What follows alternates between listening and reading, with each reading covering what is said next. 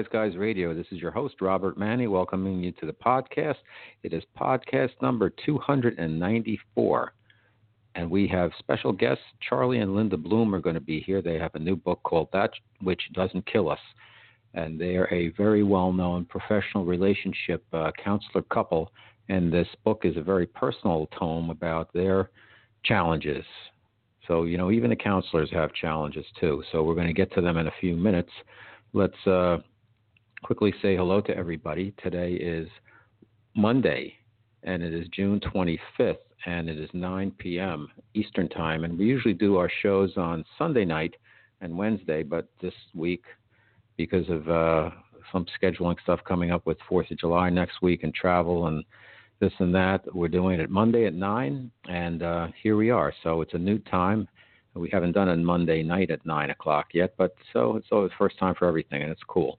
Uh, Guys Guys Radio is the place where when men and women can be at their best, everyone wins.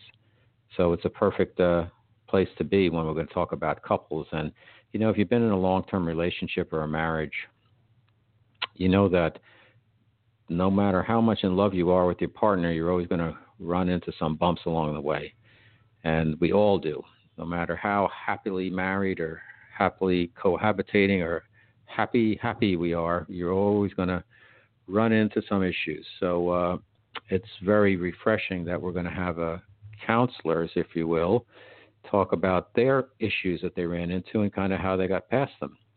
With tragedy and sadness and all kinds of stuff happened uh, to, that ultimately uh, brought them closer together, and that's what can happen uh, in this world where everything is there for us, the good and the bad. And, you know, I've said this before, but if a person can work their way through challenging issues, it actually not only helps them on their journey, but it helps the frequency for the entire planet. It helps out. So, you know, just doing a good job on your own helps other people, believe it or not.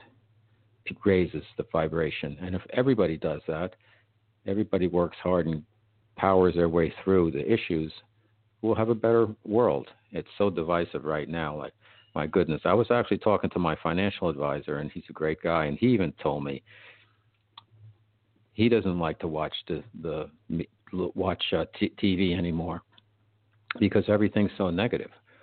My goodness, the uh, shows. I was watching the final uh, episode, the finale of Westworld last night. It is that was one of the bloodiest series I've ever seen. I, I didn't get into Game of uh, Thrones personally. I know everybody loves it, and it looks like it's probably some great writing and really interesting storytelling. Every time I turned it on, somebody was getting their head cut off or they were getting stabbed. I'm like, I, I need a break from this on Sunday night, and then uh, I started watching Westworld, but I, I didn't I didn't sit like I watched Billions. I watched every episode and I really enjoyed it because the writing was very good and the performances were great and there was good and evil and good conflicts and complicated characters that had a lot of depth. When I got to Westworld, even though it was a fascinating subject, the whole kind of uh, future of AI, robots, and humans and how they will or could interact, and all the perils that come along with that. Um, and media does a good job. A lot of truth telling is in our storytelling and I think a lot of it's done on purpose to let us know uh, the mass population kind of what what's coming down the pike. If you look at Star Trek and some of the other things when they travel through, you know, warp speed and portals and this and that, and a lot of that stuff, you got to think that there's a lot of things going on that we're we don't know about. Now they're finding, you know, there's oh, you know what, people can live on Mars. Well, you know, two years ago there was like no way. So slowly things are being disclosed to us. Uh, and there'll be more and more, and it's going to speed up, and people can handle it. Um, the truth, it's always better to get the truth, and it's so tough now because you know with all this finger pointing, fake news, and is the president lying about this, and this does he get his facts right, and so much divisiveness. Um, it's very us versus them, and it's it's sad. Um, but anyhow, back to Westworld quickly. So violent. It was an interesting storyline, very hard to keep up with. I didn't watch every episode uh, in a row. I just kind of bounced around and then watched the one to the last episode last night. earlier, and then I watched the final episode with my wife, and we were like, "Wow, this is something," because it was the only character worth rooting for was this guy Bernard, who is a uh, AI, uh, because he seems to have a lot of depth and uh, dimension to him. But it's uh, it's interesting because so much of the media that's being pumped out at us is just so full of violence. It's unbelievable how many. It's it's it's just crazy out there. So let's uh, we've got to be careful of how much of that you consume. Let's see what's going on out there. What else in guys guys world? Well, you know we've got summer upon us now, and here in New York City we actually had a cool day over the weekend, and then we had a warm day, and now today was spectacular, and we're kind of rounding the turn to Fourth of July, uh, and that's next next Tuesday or Wednesday, and uh, that should be fantastic. So I'm sure a lot of people will be skedaddling out of New York by the end of this week, so they get that long weekend and a good chunk of next week. And I think a lot of people take next week off. Um, we've also still got, if you're watching the news and all, you got this back and forth on the immigration, and then people giving other people a hard time if they go out to eat, whether they're Trump supporters or if they're not Trump supporters, and if they're, you know, gay people getting turned down for business, and then to get back at them, then uh, then Sarah Sanders kind of got heckled out of a restaurant. It's like it's it's just really tiring. So I'm taking all of that stuff kind of in small doses. I want to know what's going on, but I want to get sucked into like you know you go on Facebook and people it's like 80% of it is I hate Trump or I love Trump, and it's just back and forth, and it's just so tedious. Um, so I put my memes. I'm on, uh, you know, I do my website robertmanni.com, and I uh, I write my uh, blog there, and there's about it's syndicated, and there's about 300 blog posts, and then I do a daily meme on Facebook, and also on I put them on Instagram now and then, and it's on Twitter all the time. And I try to put something positive up there every day. So I'm up to. I thought, well, let me see how many I can do. When I started, I like about 20, and I'm like scratching my head, and I'm writing things like, you know, people say life is expensive in New York, but you can still get a banana for 25 cents. And I'm like, okay, that's a good one. I just kept going on and on and like flipping through books and picking up something that strikes a chord with me and writing it down and then fitting it into that meme template, which is about a long sentence or two, maybe about 12 words I can squeeze onto there. And I keep myself uh, using that as kind of a guideline for myself uh, to so it fits there. I can change the typeface and all that, but I chose not to. Everything's got to fit into my guys, guys, guide template. So uh, I'm up to 485. So it just keeps going. I haven't decided if I'm going to continue to do them all summer and just keep going, or just take the summer off and then pick everything up in the in the fall because I've got big summer plans. I'm going to be uh, spending some time with my son at the beach. I'm going to be working on a nonfiction book kind of a guy's guy book, but it won't gonna go under the guy's guys moniker, if you will. And then uh, I'm going to be doing a little bit of travel to Southern California, and, uh, and I'll be back. Um, but I got a lot of stuff I want to accomplish. So we've done a lot of pre-records for Guys Guys Radio. This is a live podcast tonight, but we've done a lot of pre-records. We're going to have uh, w- at least one or two shows right through the summer. I'll be back in mid August, but there's a lot of a lot of shows that you're going to get. And I interviewed a ton of really cool people. So, really looking forward to that, to sharing that with you. So, thank you.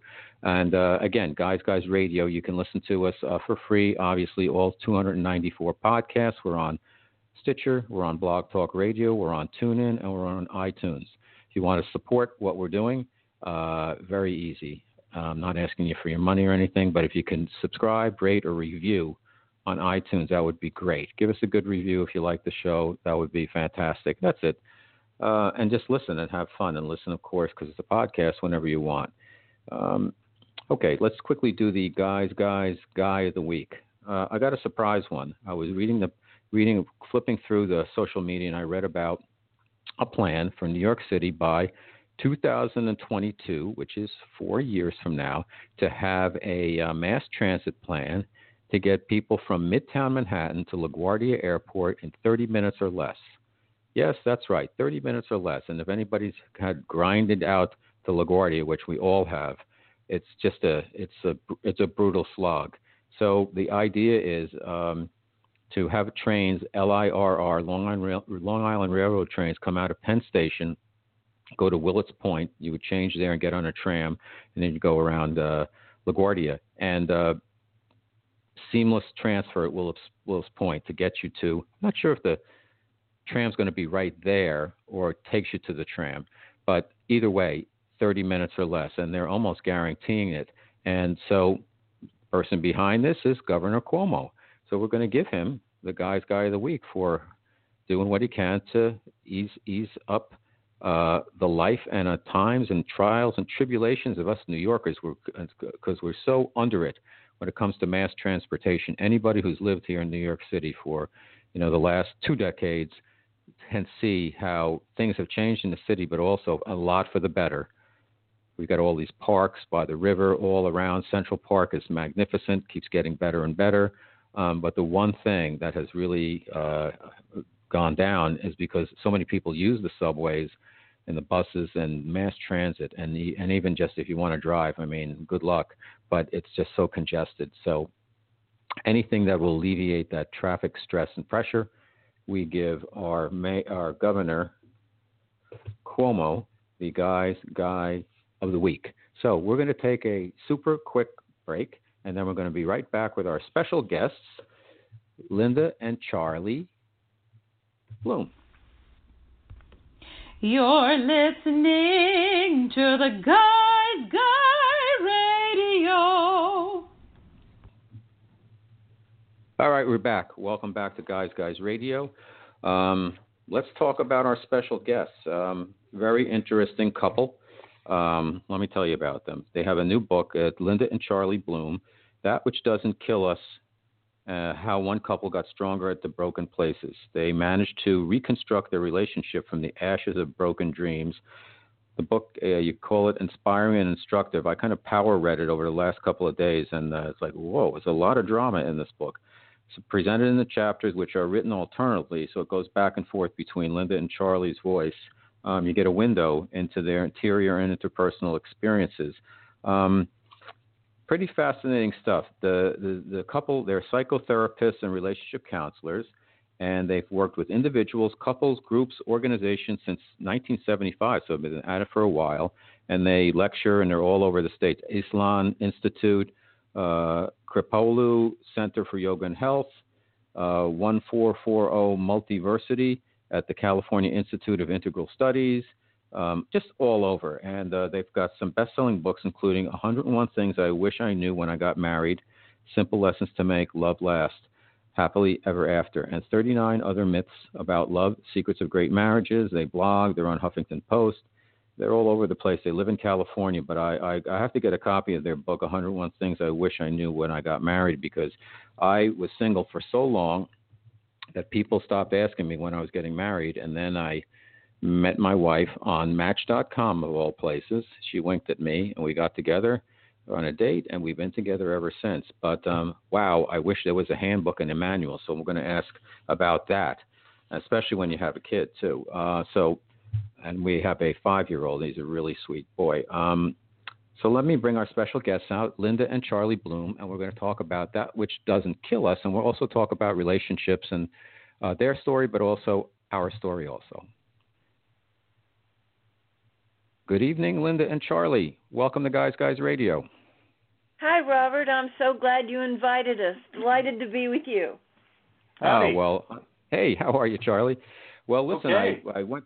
Thanks so much for being here, uh, and uh, your story uh, is really, uh, you know, you really um, opened up your shirts and basically said, "Take a look here, what's inside."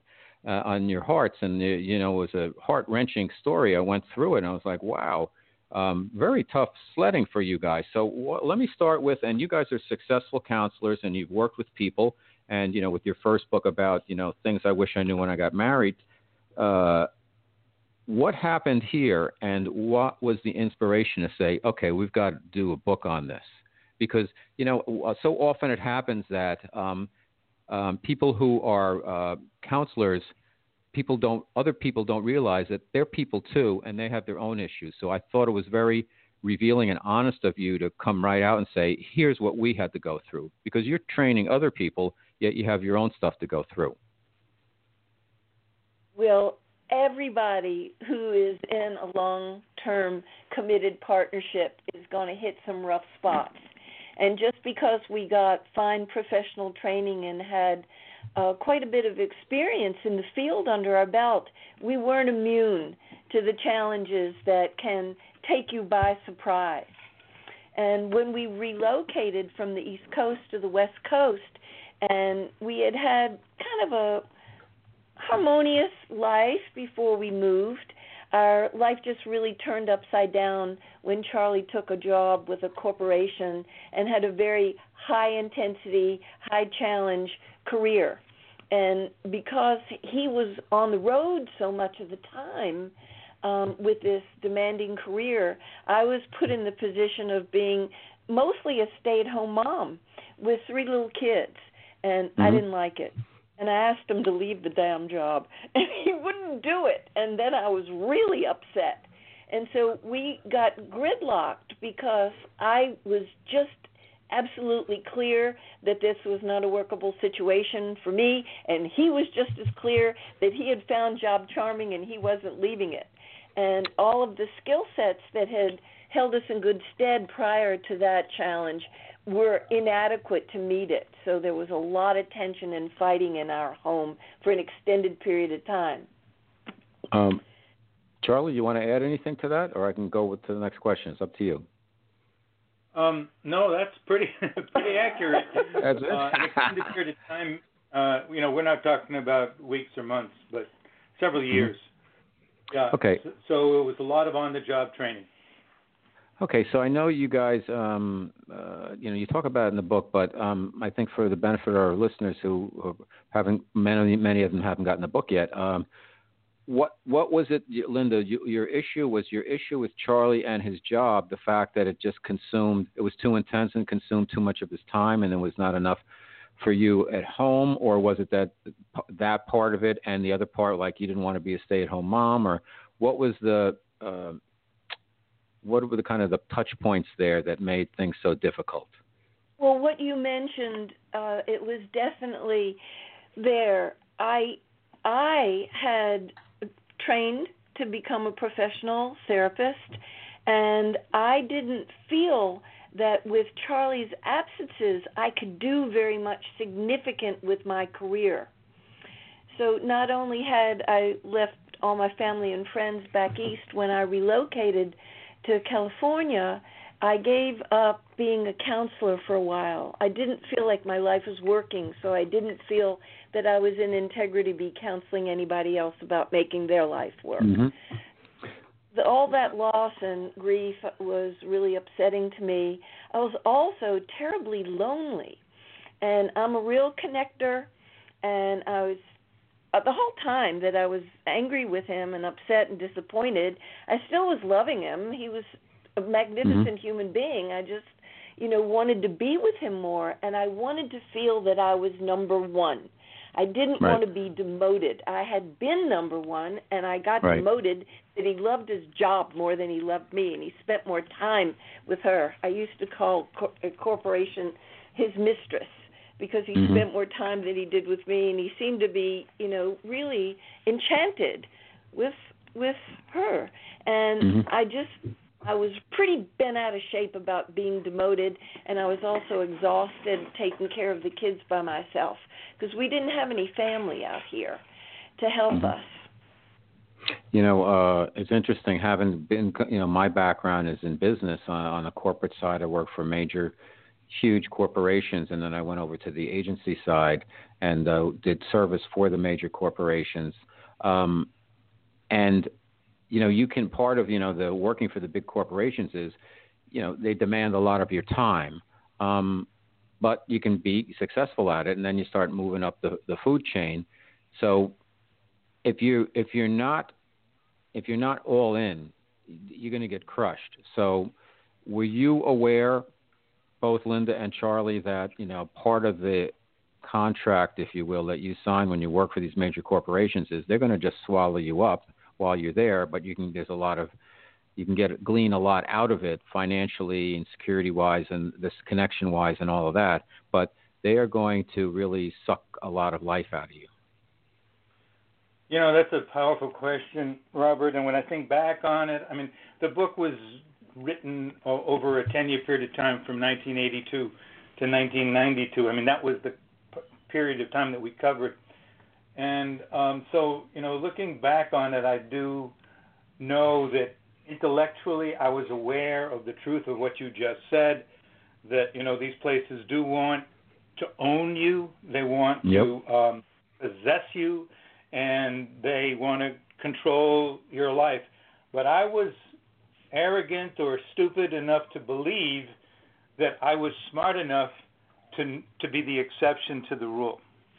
Mm-hmm. I really thought that um, you know once I get established here in this in this position, and um, I, I, I will get some influence over how things are and and uh, what's possible for me, and um, I'll be in a position where I can dictate to them what my terms are rather than having to conform to theirs. And um, that was a kind of a combination of arrogance and stupidity because it didn't work mm-hmm. out that way. Yeah, I was as I was reading, I'm like, okay, I, I kind of see where this is going. So, as you uh, you did get your taste of success, but success uh, turned into you know you with your the more successful you got, kind of the more kind of infighting you guys had. And do you think that the main driver was the the job itself, or was it part of it, uh, Linda, that you know you were doing the homemaking thing and uh, maybe that you felt your isolation at, uh, i guess not dealing with enough other adults except in the kind of taking care of kids. I'm i'm doing a personal a switch around. Right now i'm building my own brand uh, after many years like decades in the corporate world and my wife is working and she doesn't want to be working and I, I like i don't mind going to an office and all that but this is what's happening for us right now. So it does put a strain on things. What was the toughest part about going through that for you guys when you you know it's the, like you in new roles. The tough part for me was feeling so alone. And i was an only child in my family for 14 years. And i just i just felt like i was being thrown back to that little waif of a kid who felt like they had the whole burden of the world responsibility on them without help. And it really took me back to some um, dark places from my childhood. And mm-hmm. I missed him terribly because when he was flying all over the country in Canada doing this work, he didn't have very much break time. So we didn't even get to talk on the phone very much. Oh, okay. And so wow. I was thrust into this role almost like a single parent most of the mm-hmm. time of having make decisions by myself without any mm-hmm. collaboration with the other parent. Right. And it was a high level of That's stress tough. for me. Now, a mm-hmm. different kind of a woman, a more independent woman, a more uh, self starter of a woman might have still been able to keep their career going and wouldn't have been impacted as much but I'm definitely a connector, and I'm all about relationship. And so, not having access to Charlie to talk things over, not having him at the dinner table at night, not being able to sleep together and cuddle at night, this was severe deprivation for me. And what was going on in the company at the time is almost every man who was married in his department during the five years plus that he worked there ended up getting divorced. And wow. we were there long enough that some of them got divorced two times. And so I was living in anxiety oh, wow. that we're sure to be the next ones to go the way of the separation and the divorce statistics. How how old were your kids at the time, Linda? When Charlie took the corporate job, the littlest one was 18 months old, and the the big boys were five and seven. So you know, wow. the, the oldest child had just started school, and so right. I was I was handling quite quite a bit, and um, feeling the stress and the burden. I didn't know at the time, but there is a word called uh, a phrase, corporate marriage syndrome. And mm-hmm. corporate marriage syndrome is defined as the corporation gets your allegiance and devotion and has to be first and you must sacrifice other interests, even your workouts, you know, for physical fitness. Right. your family has to be relegated to a spot of lesser importance. And that's what I had so much trouble with. Now I know there's a lot of juggling, Linda, where you got you know three kids. I had two boys, five and seven, so that's a lot of running. That's a lot of energy there. I've got a, I've got a five year old, and he just he woke, wakes up, pops out of bed, and he goes till like 12, 13 hours straight, no stop, no stopping. So I totally get that. And I can like two in that. That was like my brother and I. We were just running around constantly, and then you have a baby with that. But putting that aside, let me ask you a question, and don't get upset with me. Did you ever look at a silver lining there and say, you know, I've got this time. Maybe I'm not doing the, you know, my thing, but I, I can kind of really get a chance to really get close to my kids because, uh, you know, there's nothing better than that in, in a lot of ways. Did you ever look You're through it at that right. prism? I was always searching for the silver lining. And, you know, Charlie was the work that he was doing was fascinating to me because one of the things that we have in common is a passion around how do people heal from their wounds of the family of origin, where do people find the motivation to risk change, how do people grow into the best that they can be. And so in the little time that we had together, he would tell me honoring confidentiality and you know never telling me names about any of the students in his seminars but i was fascinated by all the things that were happening. You know huge transformational breakthroughs with people regularly. Every training that he would teach there would be many of them. So there was a certain beauty in uh, I had tremendous admiration for the work that he was doing and hope one day we might be able to reconcile and perhaps both of us be doing transformational work with people, which Mhm. ultimately did happen. I just had, you know, massive lessons in patience and forgiveness till we got to the point where we could work together. You know, it's interesting. Um, you know, with, with dealing with kids, sometimes sometimes kids can be more refreshing than adults because they they don't have the filters. They're honest, and if they're good, they can be real real light. Um, and uh, where you know adults have so much stuff they're dragging around with them. Um, but I, I totally get what you're saying. Uh, uh, must have been must have been a real challenge. Um, let me ask you this: um, You talk about the wound becoming a gift. Let's talk about some of the lessons you got out of this. We'll get deeper into the book, but um, what what are some of the learning you got when you're as you as you were going through the journey and as you were writing the book and putting that together? I'm sure you had some epiphanies like, "Wow, I didn't realize that until I wrote it down." Yeah, writing the book, um, and, and you, you should know that the uh, first draft of this book was written um, uh, 25 years ago. Wow. In um, 1992. Um, after after the period of time, immediately after the period of time that we were writing about, because we both wanted, we, we knew that there was some incredibly powerful teachings in there uh, for us, and and then we l- later began to see that, wow, these these are teachings that other people can benefit from also. Um, so the you know the the biggest one, not un, and it's not uncommon, was also the most painful one, um, and that is um, when I had the realization of um, exactly what the cost had been um, for the family, but in particular for me, in Mhm. having basically turned my life over to the company and uh, accommodated their relentless demands of my time and energy. And um, when I had that realization, that awakening of what I had missed, my, my kids were now um, six, eight, and 14. And Wow. those years intervening that time, uh, I, I had this in, incredible visceral awareness in my whole being, my whole body, of what I had missed by turning my life over to the company. And it was uh, just indescribably painful to, to realize that Now, and, and to have that Okay. experience all over again. got it.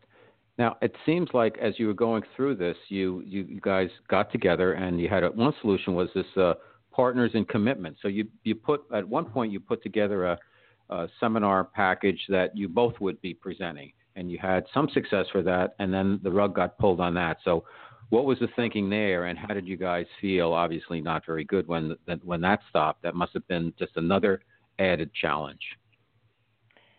That really um, did it for me. about disassociating myself from the whole organization. I didn't socialize with any of the people that worked there anymore. I got branded a company critic and I was, you know, on the the blacklist. But you know, it was a very powerful experience for me to even teach with Charlie 3 times before they axed the course. And I got a little inebriated at the company Christmas party and I went up to the the boss and I said, I'm going to teach it myself. And he said, How many by when? And I mm-hmm. declared a number, and I was, you know, it was it was a huge number. I said I'm going to have 20 couples in the spring, and uh, he just smiled at me like I was, you know, a little crazy. And then after I had declared that, I got really scared when I sobered up the next day. But I got busy and I started telling everybody I knew, and I made a flyer and I actually did pull it off. That I I taught the course myself, and Charlie joined me right at the last minute, and we had 20 couples. The last couple signed up the the morning of the course, and it was a big success. And it really launched our offering seminars ourselves. Mm-hmm. When Charlie left the organization, he had connections in cities all over the country, and they would say, I'll put a group together. You know, come to Washington D.C. You know, mm-hmm. come to Los Angeles, and so we we got our own business going when he left. Now, what uh, without mentioning the name of the company, um, the company, just for the benefit of our listeners, was a uh, company that offered training practices for individuals or corporate corporate people, or or, or what? No, it was, it was for the general public. It was person um, personal growth seminars Okay. And um, they had different different levels of uh, of trainings. They had an inter, inter, introductory course that was five days, and then um, I, I taught the more advanced course, which was uh, another five days. But it was for the general public, for people who really wanted to enhance their uh, their level of well-being in their lives, and it dealt with uh, a variety of different aspects of life um, at at a core level, not so much Got it. looking at you know what's the mechanics of becoming a successful entrepreneur, for example, but like what is it within you that you can tap into or that's getting in your way of really fulfilling your vision and your dreams. And I had done this training in, in New York myself and and really experienced the power of it and I, I was a true believer. I knew that this stuff really worked in my own life, and so I wanted to, you know, get trained to be one of those guys in the front of the room that's doing that work. And um, it was, uh, you know, when I got there, I found that it wasn't exactly all that I had imagined it would be. Mm-hmm. So let me ask you this, Charlie. So, what is it that, um, from from mass population for people, that gets in the way of people um, kind of actualizing uh, the things they want to be and do? Um, a couple of things. One is not trusting or believing that I'm worthy of that level of success in my life.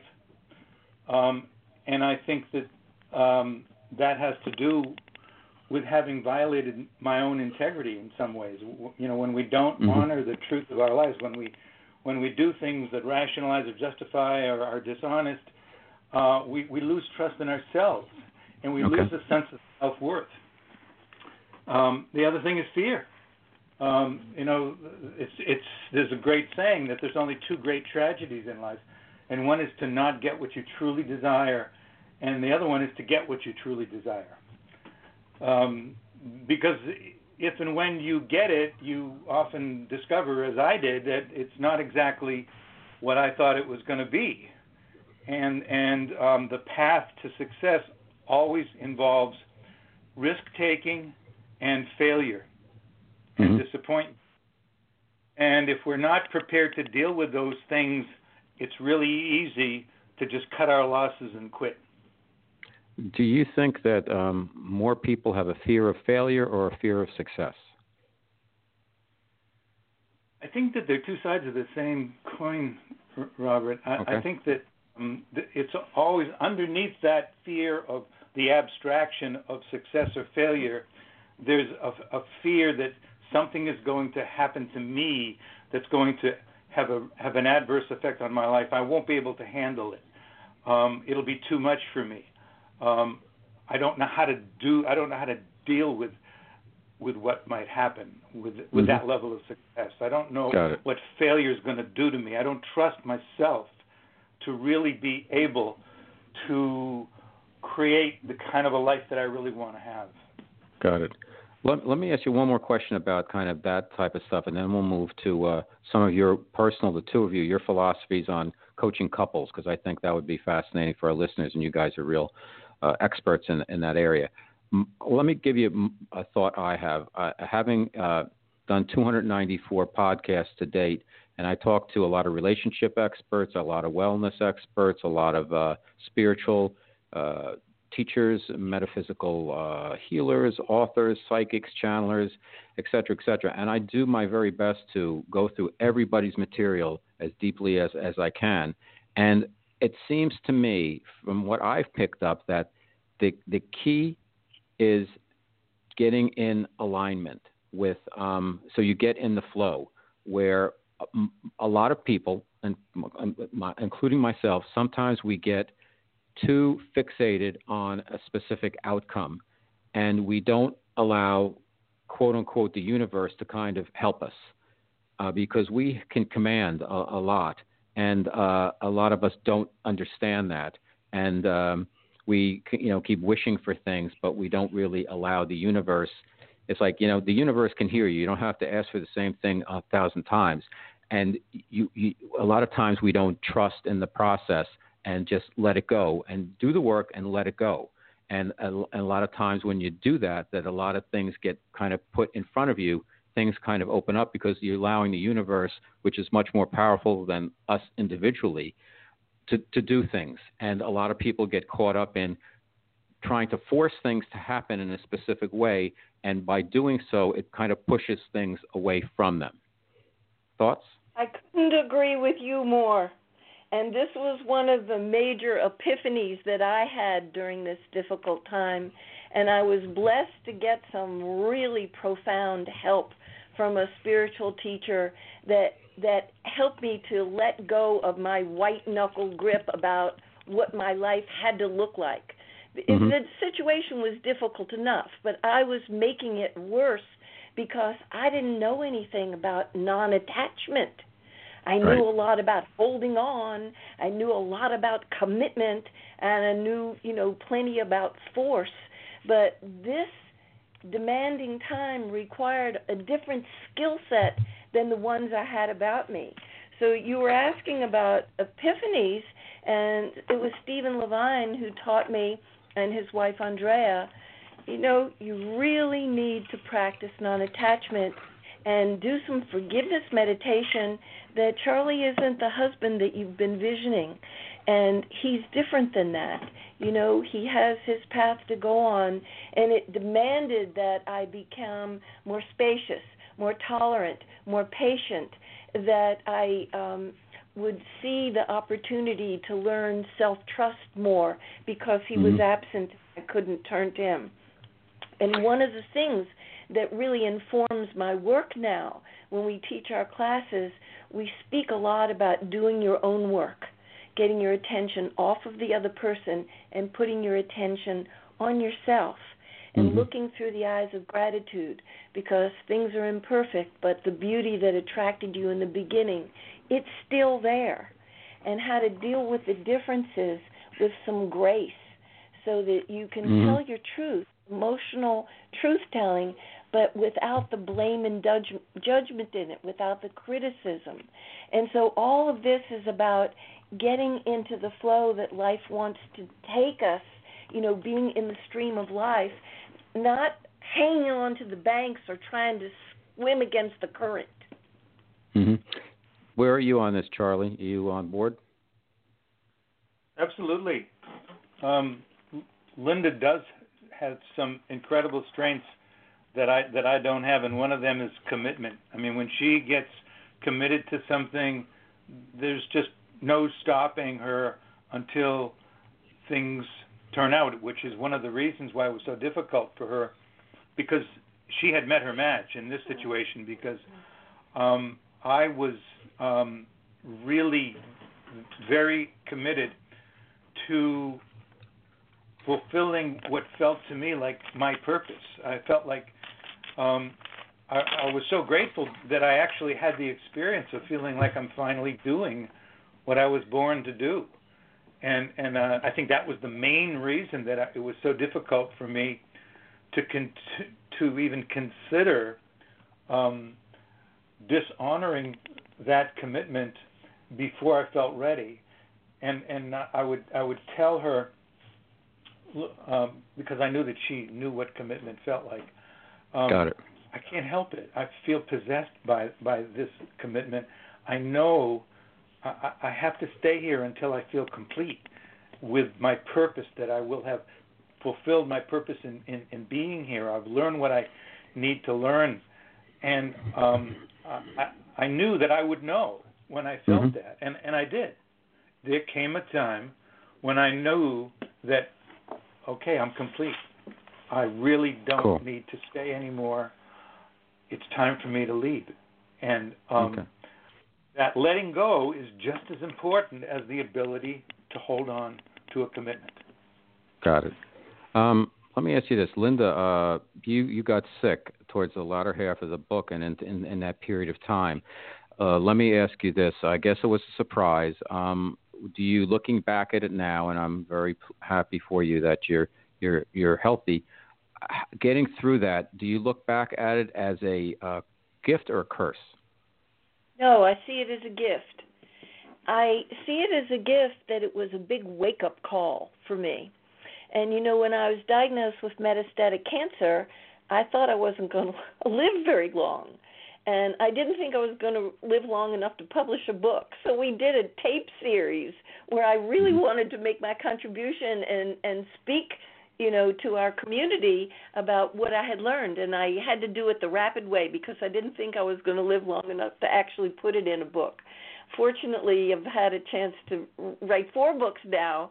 Um, and I do feel that being a cancer survivor is a bonus it mm-hmm. was such a wake up to me about how precious every day is that yep. there's not a moment to lose and i count my blessings and i live in gratitude and i'm so grateful for all that i have but i really feel doubly blessed because it was a boon to our relationship because i feel that charlie awakened to the preciousness of our couplehood and family life of us all being able to be together and in many mm-hmm. ways I feel like that that was the bigger blessing to feel valued and appreciated in the way that I never did when he was a, a corporate guy or even before he was a corporate guy. It jettisoned us into another category of well-being. Got it. Um, one more question. Um, you know, the you guys are counselors, so I want to spend a, just a little bit of time at the end here about you know what couples can kind of some of the things they can learn because as you stated in your first book, kind of there there is no handbook really for getting married or long term commitments or whatever, and a lot of people kind of are you know they feel their way through even with having kids and stuff and you know a lot of times things turn out all right but divorce rate is over 50% in our country and a lot of people go into relationships not really thinking either too controlling or not thinking things through enough. So I'm wondering what, you know, I wrote a novel. I, I wanted to. I was inspired by. It's called The Guy's Guy's Guide to Love, and it's it's a rom com, and it was inspired by this what I saw as a growing chasm in the communication between men and women. And since I put pen to paper till now, the the the chasm is a canyon now, uh, and I don't think really men and women are on the same page. There's a divisiveness there, as there's a divisiveness in so many areas of our culture. What are some of the things that you can offer uh, couples out there in terms of hel- helping them um, make their relationships more uh, pleasant and uh, uh, pleasurable? Um, well, I, I don't know that it's a matter of making them more pleasant and pleasurable as much as it is being awake enough to recognize the blessings that are there when they show up for you in your experience and really savoring them. Because, like mm-hmm. you said in your introduction, um, nobody gets out of this one without going through certain challenges and even ordeals. No matter how much you love each other, stuff happens. All right. Right. It's there's just no way to avoid that. But what we can do is we can really savor those moments and create them consciously and intentionally that do bring us fulfillment, that help us to keep our hearts open in gratitude and appreciation, and to not dwell. This is the other side of that coin to not dwell on the disappointments and the resentments and the, the negative feelings that inevitably come up. It's one thing to acknowledge, you know, um, I'm disappointed. I'm upset. I'm angry. Uh, uh, I'm I'm feeling bad about this.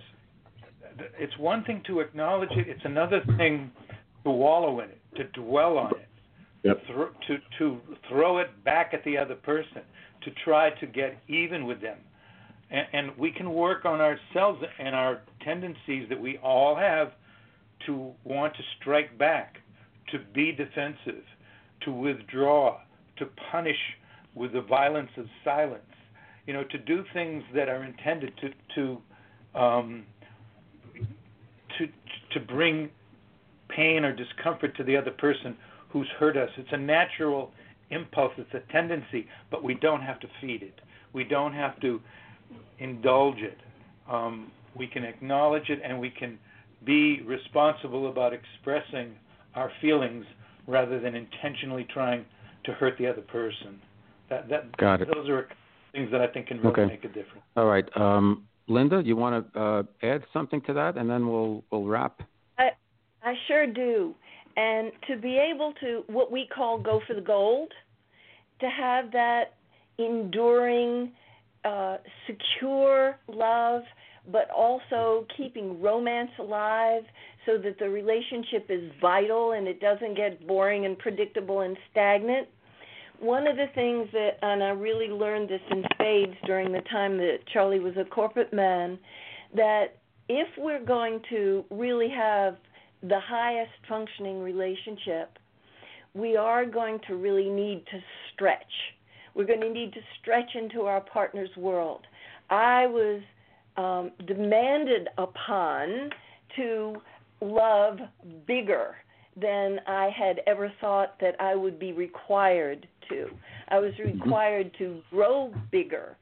And we sometimes refer to it when, when we're teaching or counseling people as the call of the wanderer, that one of the pair will feel very drawn to do something. You know, it might be run a marathon or spiritual practice or, you know, creative expression or travel the world, and they want to do something that's individuated away from their partner.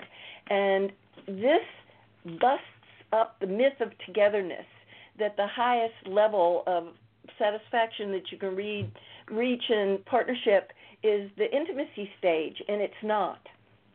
It's the co creativity stage, which requires that we have to be able to do the dance of love and freedom, which means we come together, we're lovers, we're very loving and devoted to each other and show, you know, our love in many ways, and then to let the other person go because they may have interests that are very different than ours. And one of the things that's a part of our teaching is find out what your partner wants and help them get it. To be a real support in their life. If there's something that's going to light them up, then mm-hmm. you want to co-conspirator to see that they flourish in that area as best you can. Got it. That's well stated. That's beautiful. Thank you. And thank you both. Um, the name of the book is That Which Doesn't Kill Us How One Couple Became Stronger at the Broken Places, Charlie and Linda Bloom, or Linda and Charlie Bloom, however you want to look at it. Uh, folks, uh, tell us where uh, people can find the book, find more about you guys, your other books, social media, website, all that kind of stuff.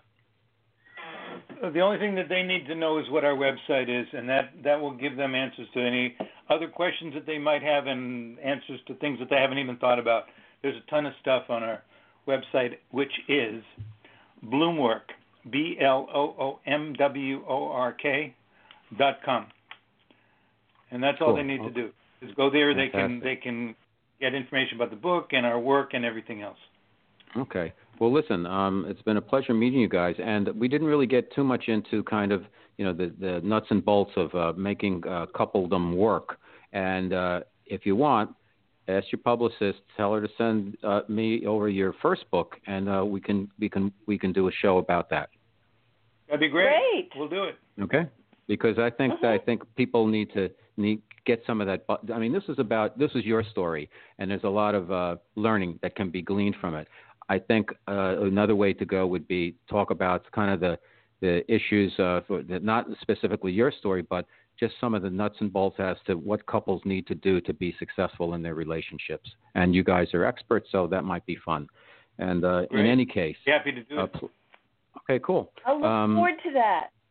All right, good. And I'm so glad that we got both of you on the show. I know the date had bounced around a few times, and I um, thank you for being so flexible. And I thank you for being my special guest on today's Guys Guys Radio. And uh, so, all the best to you. Keep doing the good work, and um, we'll talk again.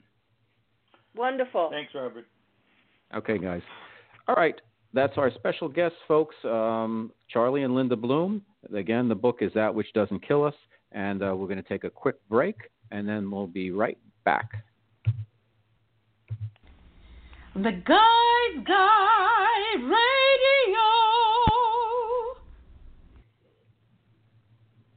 Okay, we're back on Guys Guys Radio. Guys, we're running a little bit long today, so what I'm going to do is I'm going to save. I have a, uh, a Guys Guys guide about how to kind of simplify your life, but I think we had a lot of information already in the show from uh, the Bloom, so I think we'll just uh, wrap it up now, and we'll do that uh, Guys Guys Guide on Wednesday because I'm back this Wednesday with uh, Lily Sanders, who's wrote a book about kind of uh, how to um, personal spirituality, raising your vibration, things you can do. And I think part of that uh, message is about simplifying your life. So I'll do that so that'll wrap a little more cohesively together in one message. So Wednesday night, 7 p.m., Guys Guys Radio.